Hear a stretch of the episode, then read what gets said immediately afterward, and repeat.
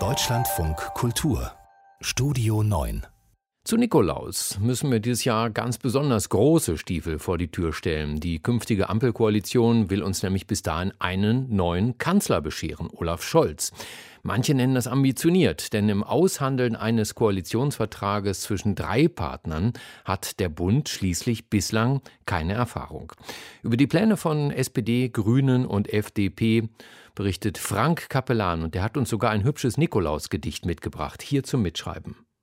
Zum Nikolaus ist Verhandlungsaus, doch diesmal will die FDP lieber mitregieren als nicht regieren. Nichts soll mehr platzen. Anders als Jamaika 2017 soll 2021 die Ampel Wirklichkeit werden. Zum Fest gibt es eine neue Regierung, hat es geheißen. Und dann ist aus Vorweihnachten die Nikolauswoche geworden. Zuversichtlich ist der Grüne Michael Kellner voller Vorfreude, SPD-Generalsekretär Lars Klingbeil. In der Nikolauswoche soll dann Olaf Scholz zum Bundeskanzler gewählt werden. 22 Arbeitsgruppen, fast 300 Verhandler. Die Parteien fahren für jedes Politikfeld ihre Experten auf. Keine Nachtsitzungen, keine Wochenendtermine. Und doch sollen sie bis zum 10. November ihre Vereinbarungen vorlegen. Wir werden den Arbeitsgruppen viel abverlangen, konzentrierte Arbeit, viel Einsatz und Präsenz. Prophezeit der liberale Volker Wissing. Was nicht geeint werden kann, regeln die Chefs. Bis Ende November soll der Koalitionsvertrag stehen. Doch gerade beim Geld könnte die traute Dreisamkeit schnell passé sein. Gewaltige Investitionen bei Digitalisierung und Klimaschutz stehen an. Von 860 Milliarden Euro spricht der BDI um die Klimaziele bis 2030 umzusetzen. Die FDP will die Schuldenbremse dennoch nicht lockern.